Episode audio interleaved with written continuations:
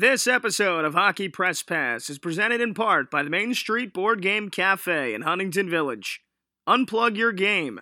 Buy board games. Play board games. Food and drink. Fun and friends.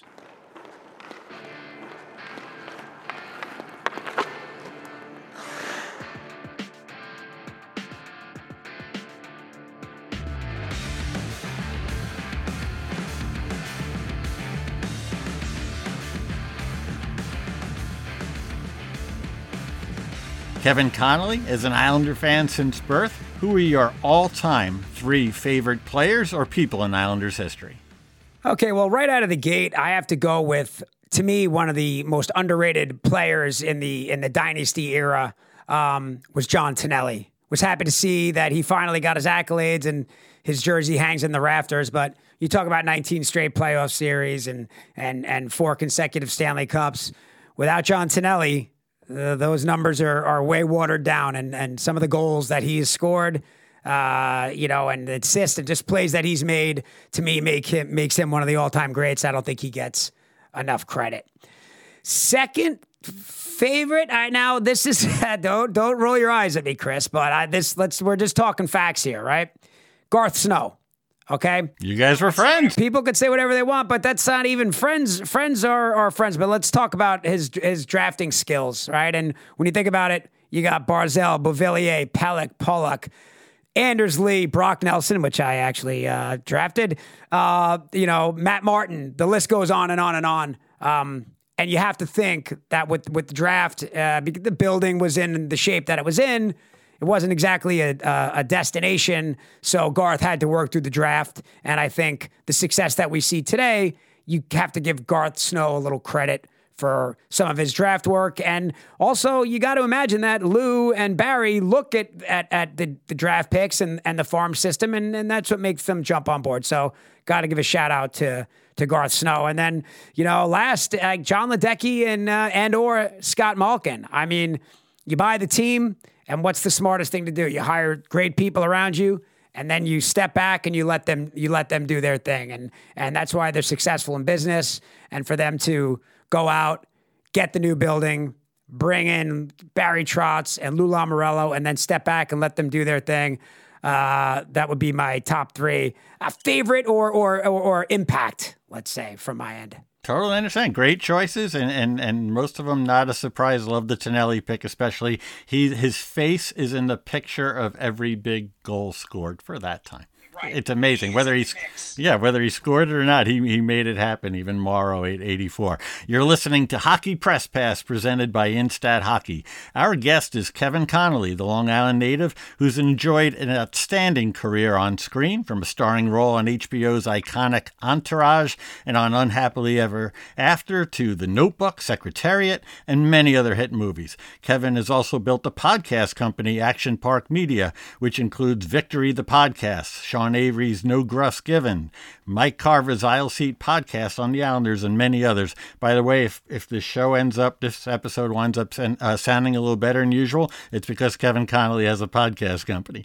On, on, on Saturday, November 20th, Kevin, Doug Ellin, Kevin Dillon, will take their podcast to the Paramount in Huntington, Long Island. I know there's something else going on that night, uh, but if you can make it, the Paramount is a beautiful place, and you know that Doug and the two Kevins and the Entourage crew are going to put on a great show. Most importantly for this discussion, Kevin's an Islander fan and the director and narrator of one of the best all time sports documentaries, to my mind, Big Shot, about John Spano, the man who bought the New York Islanders in the 1990s, despite having no fucking money. I can't. I mean, I just I lived it, and I. I mean, you had to you had to drop the f bomb there because it's it's it's it's it's necessary. I mean, it's pretty wild what what Spano did. It's pretty crazy. I lived it, and I can't. I still can't believe it happened. And the best compliment that I could give, or as many compliments I can give, a big shot. You did an amazing job. Is that a good friend of mine was at the Tribeca Film Festival when I don't know if it was the first time you showed it, but one of the first times, and uh, she lived through it with me and and she called me after and she said, Chris, it was like what for me it was like watching a horror movie. I was watching it through my fingers and like sneaking down because uh, you covered it all. You mentioned uh, the Brock Nelson pick of, of Garth and, and the team. Um, can you take? I actually wasn't even thinking to ask you that, but okay, it's one thing for you to go up on the stage, but even for an actor, right, you got to get a credential, you got to be at the table. What do you remember about that? And I assume it was between, uh, you know, Garth and Charles Wang were probably behind it. Yeah, they, you know, they they were, and um, you know, that particular year it was at the Staples Center. Um, the draft was at the Staples Center that year, so I I I was invited to sit sort of at at the draft table, and you know they they told me that I had to make sure I had a suit on. So I, I said, yeah, I can I can handle that. So I was sitting at the draft table. There was no real um, there was no real plan for me to do it. It kind of was happened sort of spur of the moment, and uh, Charles was like, "What do you think?" You know, and Charles, I don't know what you remember of him, but to me, uh, he, this is a great man that was uh, had philanthropy at the forefront of his mind at all times and he was just a fun guy. And uh, you know, I guess it did maybe didn't go over terrific with the hockey purists, but Charles and Garth said, "Hey, you want to go up? There's this kid. He's up there. Uh, he's sitting there. Uh, we looked over, took a peek at Brock Nelson, and I said, uh, I don't know. He's kind of skinny. We might have to put Scott's get some meat on this guy's bones." But um, I went up with my card and. Yeah, you know, strangely, it's it's it's it's such a great memory for me. I, I can't even I can't even tell you, and, and it just happened so quick. If I would have known before, I would have probably been nervous, but it just happened, and I just there I was, and you I remember shaking hands with Brock Nelson and him thinking like, what is going on here, you know? when I would write about Nelson Brock on the on the uh, blog or anytime I'd reference him, uh, not every time, but most of the time I would I would say something like Brock Nelson, comma the Kevin Connolly pick comma yeah. you know score oh, yeah. did, did you take a, a, a, you're you're a good fan but did you take an extra vested interest in him when he was in college and then working his way up because thinking you know I want this guy to work out man Oh, listen, the minute I looked at his name on the card, I said, I need this guy to be this is this is a big deal. I need this guy to to turn in numbers. So to watch what he's done has been has been incredible. What's even funnier is people will say, Did you actually make that pick? And I'm like, No, of course not. I read it off I read it off an index card. But my question for you, Chris, is what would have happened if I would have gotten up there and gone rogue?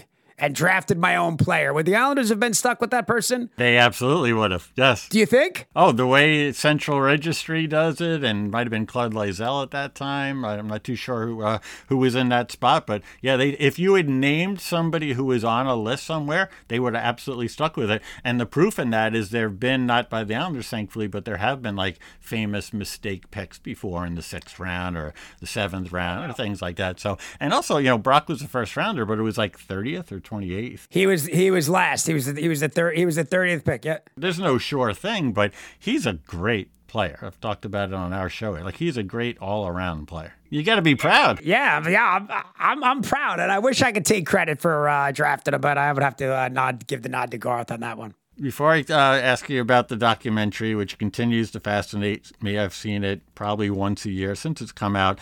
Your feistiness on social with uh, uh, occasional media member or a fan for years is that is that the? I mean, that, you know, knowing you just a little bit, is that is that the Long Island in you? Is that and, and, and also you're also you're a guy who sticks up for your fr- your friends, like you're you're you know this is your team, but whether it be right. snowy or somebody, you you're, you got that feisty, and I, I like that. Is that something that do you ever resist it? Do you ever regret it? You know, the truth is, Chris, that Twitter is such a cesspool, and it is a cesspool. There, there are no jokes on Twitter, even when you're joking, if that makes any sense, right? So, a lot of things that I'm saying, and that's why more, more times than not, it might be like a beat reporter, but I'm, I'm, I'm 90, 85% joking around. And usually I'll, if I take a shot at somebody, I'll like DM them like a winky face, you know, whatever, to let them know that it's like sort of all fun. But but yeah, there is a side of you that um gets defensive of whether it's a player or whoever that that you happen to be partial to or or friendly with. But uh, yeah, I mean, honestly, for me, I, I, I'm more joking than anything else. But nowadays, it just and Twitter, it just doesn't read that way, right? It's like Twitter is a war zone. It's the worst place in the world. But I do, and and like Daniel Friedman, for whatever reason, I just like I just like I don't know. I like picking on him. I don't know why. It's just he's a fun guy to go out on Twitter. But you know, we're always quietly DMing each other, saying like, hey, you know, all fun and all all good and all fun and games it's good for the Friedman brand. My favorite one, I don't know if you still do this, but when I was really on it uh, in the blog days, especially where you would you would actually make the effort, God bless you, to click on the guy's profile photo and and and if he was not handsome, for example, like me, or there was something or something about his bio, you would uh, you would point that out. Oh yeah, people got mad. I told the guy that his dog was ugly, but I, I, I couldn't even see his dog. I never. I'm like looking at the little profile pic. I said his dog was ugly, but the same thing. And then more times than not, you know, on social media, they want the response out of you. So somebody takes a shot at you on social media and you respond and they a lot of times they res- will shoot you a DM like, "Oh, hey man, sorry, I was just trying to get a response. Big fan," you know. So there's this like this on the surface it's Venom, but for the most part, everybody's pretty cool. But yeah, you know, again, it's the same thing. It's just just having fun. People can dish it out, but they don't they, they don't necessarily like to take it either. You know. Yeah, no, I'm also wondering, as a creator, a filmmaker, an actor, um, an artist, do you have an opinion on? On the on how teams promote their players, whether it be on social media, their videos. Uh, I could ask you about ESPN and TNT. Like, is there something about hockey and the way the game either sells itself or fails to that? You know, you just say you just say, "Man, I wish they did that better." Well, I mean, I think I think when you look at social media as a whole, it's probably better just to stay off of it, right? When you're, I mean, you know, do you see Sidney Crosby? Firing off tweets about this or that. It's like it just it's just there's so much can go wrong. Um, yeah, there's a there's there's big downside to it. And uh, that said, you know, I, as a as a huge fan of hockey, to me, you know, I, I know whatever it's a it's a smaller you know niche sport of, of a niche sport if you talk about the the four major sports.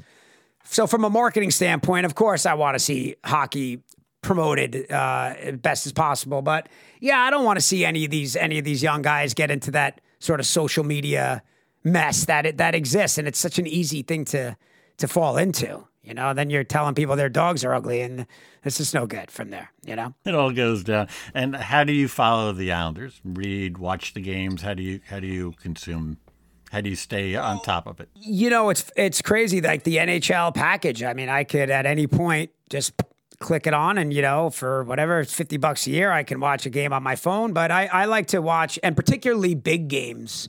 Um, i like to i prefer to watch them alone you know and, and by alone i mean like at, a, at my house where i can kind of pace and not sit down during overtime and i have my whole system as if, as if that matters or works at all. But uh, yeah i'm kind of superstitious with the games I hear you. Right, now on Big Shot, and I would encourage everybody, all, everybody who's now added ESPN Plus, like I have, uh, it, it, comes up. You you get it. I actually bought it on YouTube a year or two ago for $1.99 because I needed to see it for something. So uh, please make sure you see it. All hockey fans, not just Islander fans. It's a, it today today. even today, I tell people what happened, and they don't know the story or they can't believe that it happened. And th- what you got so right, which I didn't, I remember hearing about the piece was going to be worked on. And my question was, are you going to, you or whoever was going to be working on it at the time, it was early, um, were you were you going to be able to get Spano? Were you, were you going to be able to get all the major players? So but you did. You got little. I don't think there. Well, there wasn't anyone that I missed. Maybe there was for you. Let's start with John Spano how did you reach out to get him and how did you i mean you got you convinced him to tell his side of the story?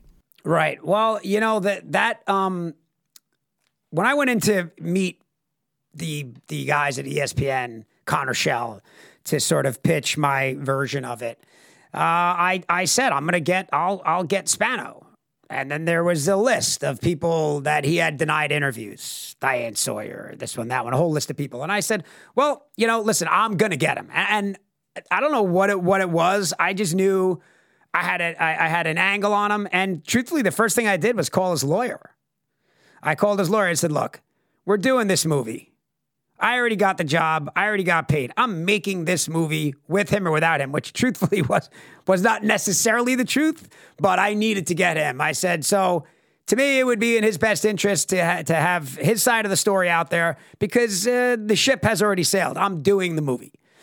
So that meeting with the lawyer led to a sit down with John, and then he he had me jump through a bunch of hoops. He had me fly out to Ashtabula uh, in Ohio, uh, where where he went to high school with Urban Meyer, and then hang with his friends. And he he really ran me through it. But it was um it was psychological warfare at at the highest levels because he's a he's a complex cat, clearly, right? Um, but up until the very last minute, it was very uh, it was very Frost Nixon. You know, I can remember sitting in my hotel room the night before we were supposed to do the interview at nine in the morning, like three in the morning. He calls. He's like, I, I can't do it. I can't do it. He's like backing out. I was like, John, I will see you in the morning. Don't you dare. Long story short, we got it. We got him. You know. Um, and then and then you know you know you know John got ten years in prison after the movie came out. Did you know that? Yes. Yes. Of course, he blames he blames me, but I I didn't know. Nah, blames me. But look, the we, the movie came out, and his boss, his current employer at the time, went back and looked at the books, and John was doing the same thing too. Look, it it, it is what it is. I I he did manage to build a little bit of a soft spot. I had a, a soft spot for him. I, I I did feel bad for him. That's also part of part of what he does. You know. Um, but yeah, it was it was it was it was really wild to to to get him, and I mean the tension in the air because we couldn't roll the cameras until his until he signed on that dotted line. So he's sitting in that chair and in hair and makeup and cameras, lights, and the the contract is sitting in front of him on the desk or the release. I said, John, we can't do anything till you sign it. And just with a shaky hand, he signed it, and and and away we went. So um, yeah, man, it was it was uh it was just a lot. I mean, like he wanted to fight me. It, it, just it was it was everything that you would imagine him to be, and the dynamic all those years later with him and Milbury. I mean, I think they had words at the premiere at Tribeca. I think you know these is two guys that didn't like each other, but uh, Peter Botte and Alan Hahn and these guys were uh, were pretty amazing. And I think him and Peter Botte had words. I mean, he, he showed up at the premiere, and it was it was something I'll never forget. That's for sure. To hear this is somewhat surprising. I, I'm not surprised that he put you through the ringer, but and maybe this is part of his illness, for lack of a better word. I try to. No, that's what it is. Yeah, it's a serious illness. Because in the documentary, and I know you're going to use the best stuff, right? But he seems pretty calm. He seems fairly proud he he's determined the things he says like he doesn't come off as somebody shaky or wondering should I be doing this while it's going on. Did was he did he turn it on when the camera was on? Well, I, I we had had lots of conversations and I told him that. I said, "Look, you're going to they're going to decide if you're going to sit there and lie again and do all the things that you did all these years ago, people are going to see right through you. But if you uh, are able to poke a little fun at yourself and do it with kind of a wink and a smile, people will people will will appreciate it. And and it's funny because I did see him uh, at some point after that, and he and he and he said to me, he said, you know, I was I was so I guess he went to a like a reunion uh, fraternity party, and he said, and I walked in with my head down because I was just embarrassed, and I I got uh, an ovation, and he said, and for the first time I, I realized that I was a bit of a, a, folk hero in my test. So he actually he actually thanked me. But I told him, I said, John, if you're going to sit there and lie and do the same stuff, it's just not going to come off the right way. Got to take ownership of what you did. You served your time. Now just say it with a wink and a smile, because like some of the excuses that that he would come up with, I mean, like the, the IRA bombing and the the excuses.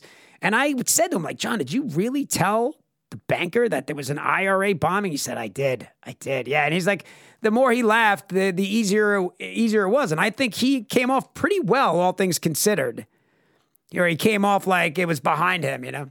I can't get over the fact that he's like trying to blame you for he was ripping people off after he got out of jail. I was going to catch up with him eventually, whether a movie was made about him or not. I mean, everybody's googling everybody. I, I get it. He's just looking for an excuse. Have have you? Yeah, I don't. I don't want to say he blamed me. I just think he without that movie, he might not have gotten caught at that moment. And with people that live those lives, they believe what they're doing at the time is right. He actually then might have helped uh, a lot of people uh, by telling the tale, if you could look at it that way too, right?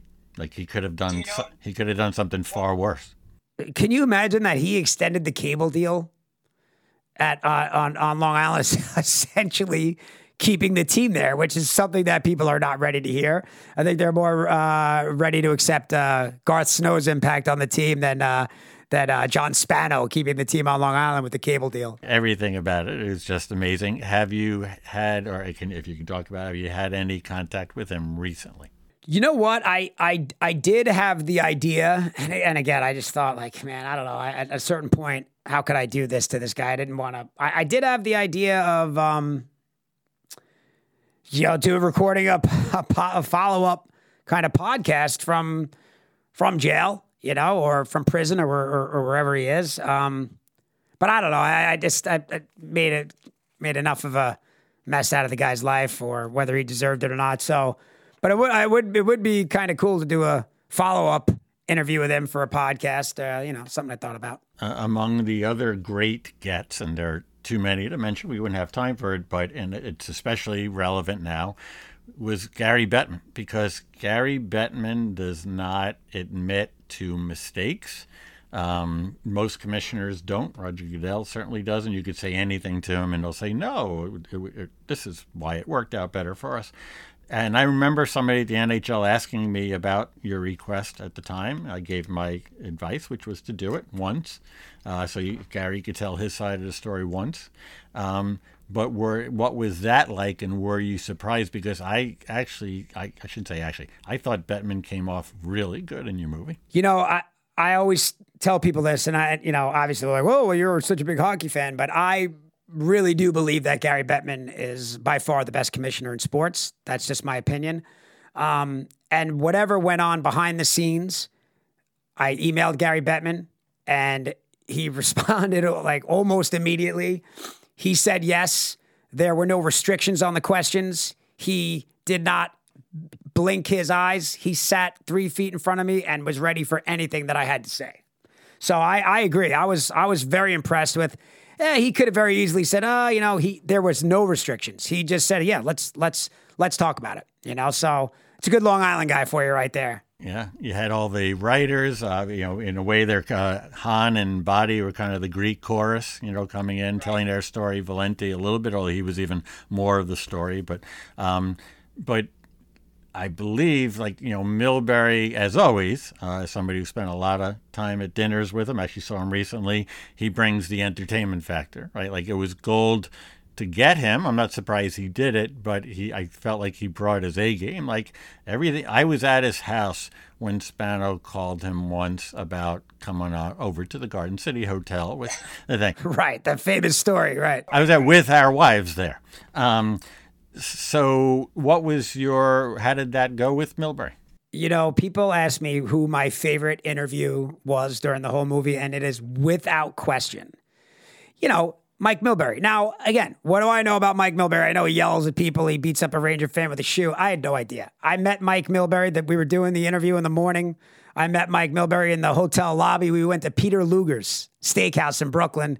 We ate we had a we had a great time. I, I still like when when he's in LA or whatever, he'll hit me up and and we'll go grab dinner and you know it's it's funny. He just what you see is what you get, right? I mean, people could hate Milbury all they want, but uh, I, I I love the dude, man, and I I've had nothing but great times, you know, hanging with him and and going to dinner and uh, you know he's just uh, he's a straight shooter, Milbury, you know, and yeah, and to hear him talk about Spano, he doesn't sugarcoat it. He just tells it like it is. Yeah, I, uh, I, that whole thing. I was in Hartford when the whole thing happened with he. I fired him. No, I quit. Uh, that's a, that was a. You could do an hour on that alone.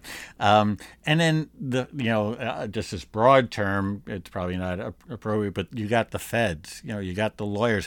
Bill Skein, who I worked with, loved the guy, but Bill Skein never did an interview with anybody. So how'd you get so so so? I, I just threw a bunch of people out there, but but is that just right. is that grinding and just going after everybody? You know, well, there's two things, right? So I think I think ESPN carries a lot of weight with where where there's uh, proof of concept, right? So you're going, okay, so what is this, right? If this were just a documentary, you don't know what the angle is, but with ESPN and 30 for 30 as a proven concept, I think that eased people's minds a little bit. And then there was a, a certain thing with Joe Conway or, or all these guys where I, I think that it's something that they wanted to get off their chest, right? They all, you know, and then there were, remember the Gang of Four? Uh, yes, I worked for them. Well, what, right. So one, of, one, I'm drawing a blank on, on his name. He called and he's Prelisky, Rosenthal, Walsh, and Greenwood. A couple of them in jail. Walsh was uh, well, Rosenthal. He I, he admitted to the to the fishermen being an absolute disaster. I appreciated that. Yeah, and he also said, and this is something that you know you have to respect and appreciate. You know, in media, you know, Rosenthal called me and he said, "Look, I I'm a money manager." I work with people's money and I need to be in this documentary to explain my side of the story. And I said, hey, man, say, say no more. Abs- absolutely. And, and, and rightfully so. Uh, you know, he wanted to get out there. And, and, and so there were different people had different reasons. I feel like when I think about Conway and, and, and the feds, they just, it's just like something that like they look back on and it's the whole, the whole, uh, the levels of absurdity of the whole thing are, laughable. And I don't want to say it's victimless crime because, of course, there's victims and people lost money. But I think it's something that years later people were able to sort of reflect on what they missed, what they didn't miss. You know, ironically, one of the guys were um, Pickett's lawyer. I'll tell you, I walked out of there and I was like, man, if I if I ever that guy was scary. Uh, he he literally, I was like, that was one interview that I was like, all right, I'm just gonna get out of here. But at the premiere, he was like, had a drink in his hand. He was cool, and I said to him, hey man, if ever I needed a lawyer, you would be my guy. You know. Um, so yeah, we we had you invite you invited them all to the premiere. Oh, they were all there, and they were all hanging out. And and you know, my favorite story, and you, you should have uh, Peter Botte tell you this, but Spano had said to Peter Botte at like some like underground bar that uh, Fat Tony Salerno or whatever it is. And so it ends up in the movie. And after the premiere, uh, on the red carpet, Spano says to Peter Botte, "You, I, I never said that, but you, you, blah blah blah." He's mother effing him up and down. Movie ends. We're having a couple drinks, and Spano walks up to Peter Botte and goes. All right, I might have said that. I might, I might have said that. Um, you know, it's funny. You know, the only the only guy that I couldn't get that I really wanted was. Can I guess? Dennis Pot. Yeah. Yeah. Oh, okay. I was actually so I actually I think he so he passed a few years ago, but I, I just thought maybe a Pickett family member. Oh yeah, no, Pickett family was was yeah. That and by the way, that was a hard no, and that scary lawyer was as close as we were getting to Pickett. That's a Garbo thing. Like I, I worked for the Islanders. I never. I don't think I ever met. A, I might. I think I met Brett Pickett, but other than that, I never certainly never met John, and I worked for him. So, but Dennis Potvin, I guess, made the introduction in I don't know where it was. I guess maybe Florida or uh, wherever wherever it was. But I think uh, Dennis made it sort of a preliminary introduction with Spano and Pickett. So I don't think he really wanted to uh, wanted to do that. And um, and Mario Lemieux, who who you know was a victim of uh, you know Spano took X amount of dollars from whatever, and you know Mario didn't didn't want to talk. But but Gretzky came in, and and, and to me, uh, like one of the great sound bites from Big Shot is Gretzky talking about having to walk past the Islander locker room when they're celebrating in packed and ice, and these guys all looked like they, you know, just got off, uh, you know, the, the the model runway, you know, and talking about what he learned from the Islanders, and that was a was a great soundbite. Same thing, Wayne Gretzky. Come on, yeah, come to the house. I show up with a camera crew, standing in the Wayne Gretzky's house talking about how great the Islanders are, and it's, it's pretty. Uh, and you know, I was an Islander fan growing up. I'm like, there's news. You were an Islander fan growing up, and I'm glad you captured uh, the Nystrom Gillies dynamic. I mean, you know, my one of the joys of working there. You know, like you had your experience with Mike and going to dinners with him, and and and getting to know uh, Bob and Clark. Like these are like the best people and fun right? It was it was ama- it was amazing, and you know I remember the the the the outtakes, the raw video of that interview was like three hours long. The producer was like, Kevin.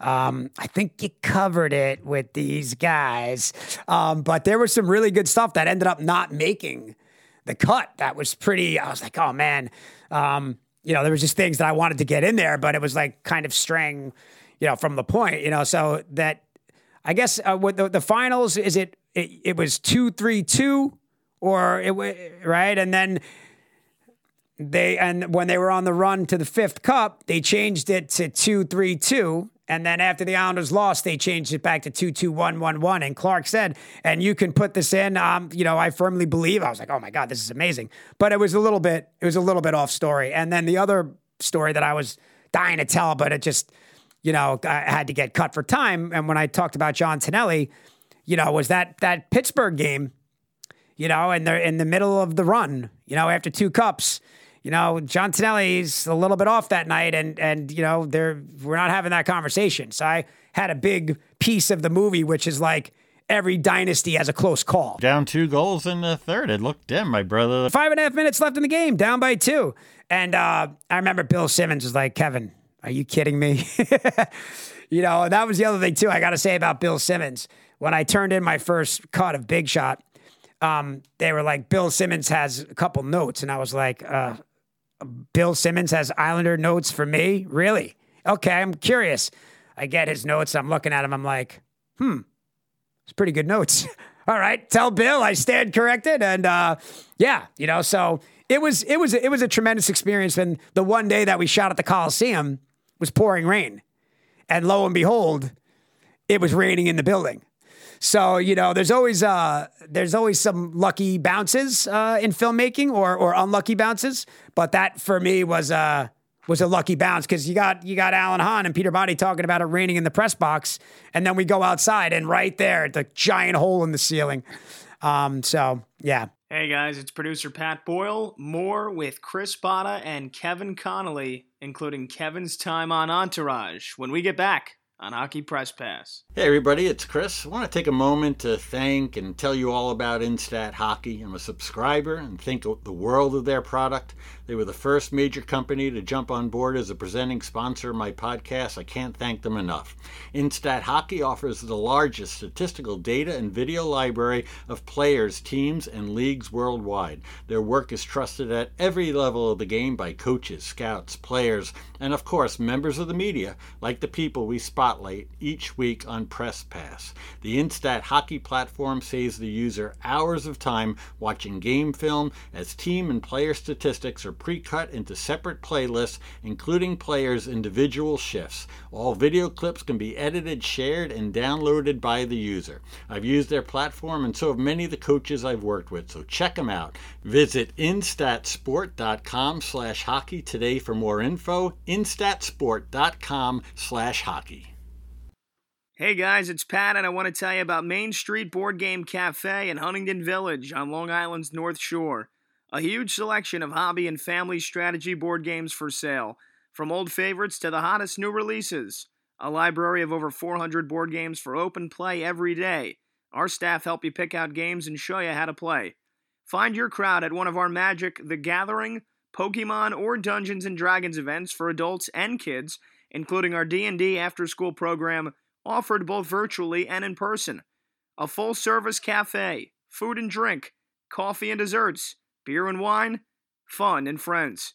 Located at 307 Main Street in Huntington Village, go to MainStreetBoardGameCafe.com for more information. Main Street Board Game Cafe. Unplug your game. What was it like? And so you know, uh, Entourage really took off, and uh, you uh, were friendly with the team, and you got a little closer, a peek at the team, right, right than than a typical fan. Uh, right. Did you get a deeper appreciation for what the players go through, what Snowy and and management and the coaches and all the work that's put in? Like, what was that experience like for you?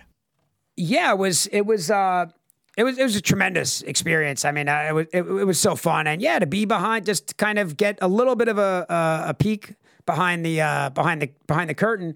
You know, I, you know, again, at, at, at, that time, you have to understand. Like, honestly, you go to an Islander game on a Sunday afternoon, there'd be fifteen hundred people there, right? So, you know, um, yeah, I just have always been a fan. So I, I never went like banging on like any doors. I was there then. I've always been there, and. uh it started with a couple charity uh, events that I would go to, and then you know developed a few relationships. And um, Charles called me and wanted me to come into his office. I was a little nervous; I wasn't sure. And then we jumped in his Range Rover, and he took me to a, a, a Chinese food restaurant and a strip mall. and uh, and uh, I had a memorable Orient, maybe.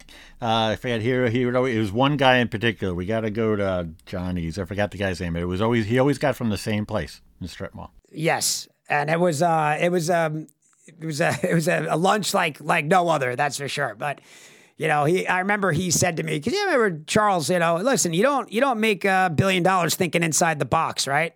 So he was talking about. Remember, he was talking about uh, two goalies and a and a sumo wrestler in the net. And he said to me, he said to me, he said, you know, when they brought in a, a, a soccer player to kick field goals, everybody thought it was crazy, but they changed the game. And while that's maybe an extreme version of two goalies, um, that's just the to me. I'm like, wow, that's this is why he's he's thinking outside the box. And he said, I'm not going to try two goalies until we're in first place. I said, that's a good idea, Charles. but I, I, I, really, I loved the man, man. He was great. No, at the outset of the, the our interview, you said. He was a fun guy. He just he just he wanted to make it fun and ha- he wanted to win. Don't get me wrong, but he liked being around people who could laugh and uh, poke fun at themselves. And he was a joy to be around. He was he was always incredible to me, and and I miss him a, a real lot. Um, you have plans on the 20th. You have a, a, live show at the Paramount, which is going to be awesome. It's such a great place, and you and Kevin and Doug Ellin are going to have a great time. Uh, and I'm sure a lot of Long Islanders are going to come out. But do you have plans or currently have tickets for a game? I'm going to go to the Leafs game the next day. And I'm not just saying this, but it's a better game anyway. I'm not just saying that, but it's a better game anyway. No, I'm excited to. Uh, I'm excited to check out the new building. Um, I was lucky enough to be part of the shovel ceremony, which was fun. So I have my ceremonial Belmont UBS shovel uh, on display at my house. And then, um, yeah, man, I'm excited to go check out a game because truthfully, the last time I was there was literally dirt right? So what they've done in a short period of time is pretty incredible. Do you have like a, a second favorite team, like, will, or you just like you know, I, I, it would be acceptable if you liked the Kings or the Ducks? Well, of course. I mean, listen, I had I had season tickets to the Kings for for a couple of years because I mean I'm a hockey guy, right? So I yeah, just like I just like to go to hockey games. So um, yeah, you know, and I I I also I just had a daughter, and um, you know, she's five months old today actually and uh, you know, on on the first day she was born was the was the day we were. I was sitting at Cedar Sinai with her, and we watched the uh, Islander game, and that heartbreaker from Marchand. I looked at it, I said, "There's your first heartbreaking." overtime loss. Uh, there will be more to come. So, um, you know, but uh, no, I, I, I've decided that my my daughter is going to be, with the exception of the Islanders, LA based teams. That's it. She's going to be Dodgers, Lakers, Rams and Islanders. That's it. So the Islanders will be the one, uh, the one mulligan that we'll give her. But other than that, want to keep it local. How's it been working with Sean Avery? So Sean Avery is uh, he's uh, he's he's got a complex cat. There's a reason why I asked. he's a complex cat. No, I, I've known Sean for a long time, and I I was telling this story about Sean Avery is when, you know, one day, uh, you know, I, I have a cousin of mine who's a Ranger fan who we don't really like him, but he was young at the time, and it was a, uh, it was a home opener, and the uh, Islanders just blew the doors off of the Rangers. And I'm outside the locker room with my you know my little cousin, and he's an Avery fan, and Avery comes out and he sees me, and he's he's just he's just so mad about the loss. I could see him stop, take a deep breath, compose himself. He said, "What's up, Kevin?" I, didn't rub it in. I, I kept it professional. But he took a took a picture of my nephew and then sent him a signed jersey, which was which was nice. And you know, family is important, so that goes a long way. But uh, yeah, Sean is uh, he's uh, he's one of one. I think that's uh, safe to say. I see a show crosses over beyond sports and on, on other on other lists and things like that. So it's good to see. And then lastly, just your take on this season's Islanders. Are you a uh, uh, unbelievable all in optimist for a championship, or where do you stand? You know, big picture, not regardless of you know perception of the first ten games or so. Well, I mean, I think. Listen, I think at the end of the day, everybody, it, it's been a little bit sort of untraditional. Open the game on a open the season on a 13 game road trip, um, and then you know expectations are different, right? They're no longer the little engine that could. Now you got their their picks from real guys to win the Stanley Cup, right? So, um, I mean, I think staying healthy is, is is a big thing. I think there's obviously a lot of hockey left, which is why I don't get so like wrapped up like where they are in the standings. They're gonna they're gonna hit their stride and they're gonna you know they'll and they'll be there, right? And it's being healthy and and and and being ready to go playoff time. And it's you know at this point it's crazy to say, but the Islanders are they're a playoff team. They just got to be in the middle of the pack somewhere, right? Home ice would be great, but if not, you know these guys have proven that they can win anywhere. And uh, you know last year last year was tough to come that close because you know, I think we could confidently say that I, I like the Islanders' chances against the Canadiens, but you know they came up a you know a, a shorthanded goal short. It's a was a tough pill to swallow, but you know I'm optimistic. But uh, yeah, I, I don't I, I, don't think that any any team uh, wants to face them.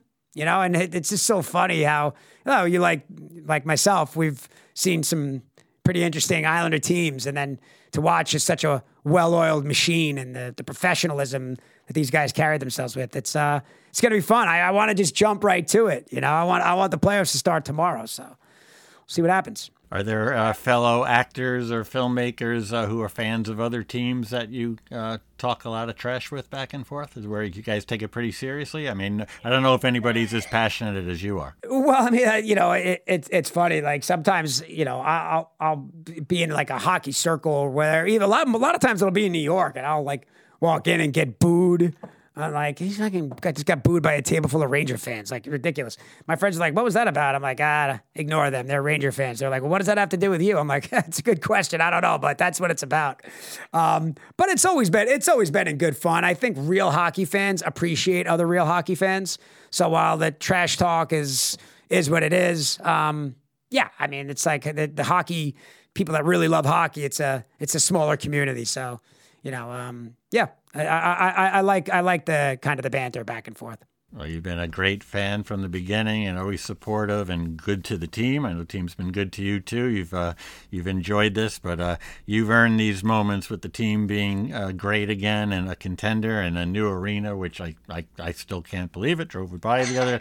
right? It's really really surreal.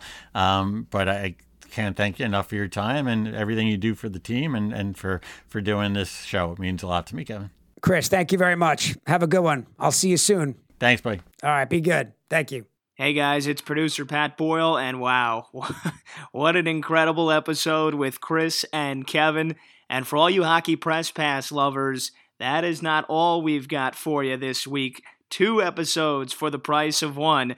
As just in a couple of days from now, next episode, we will chat with NHL.com's Brian Compton as we get you set for the grand opening night of UBS Arena this upcoming weekend, the Islanders' brand new home. As always, we thank you so much for listening, for rating, subscribing, everybody who always helps out on the show.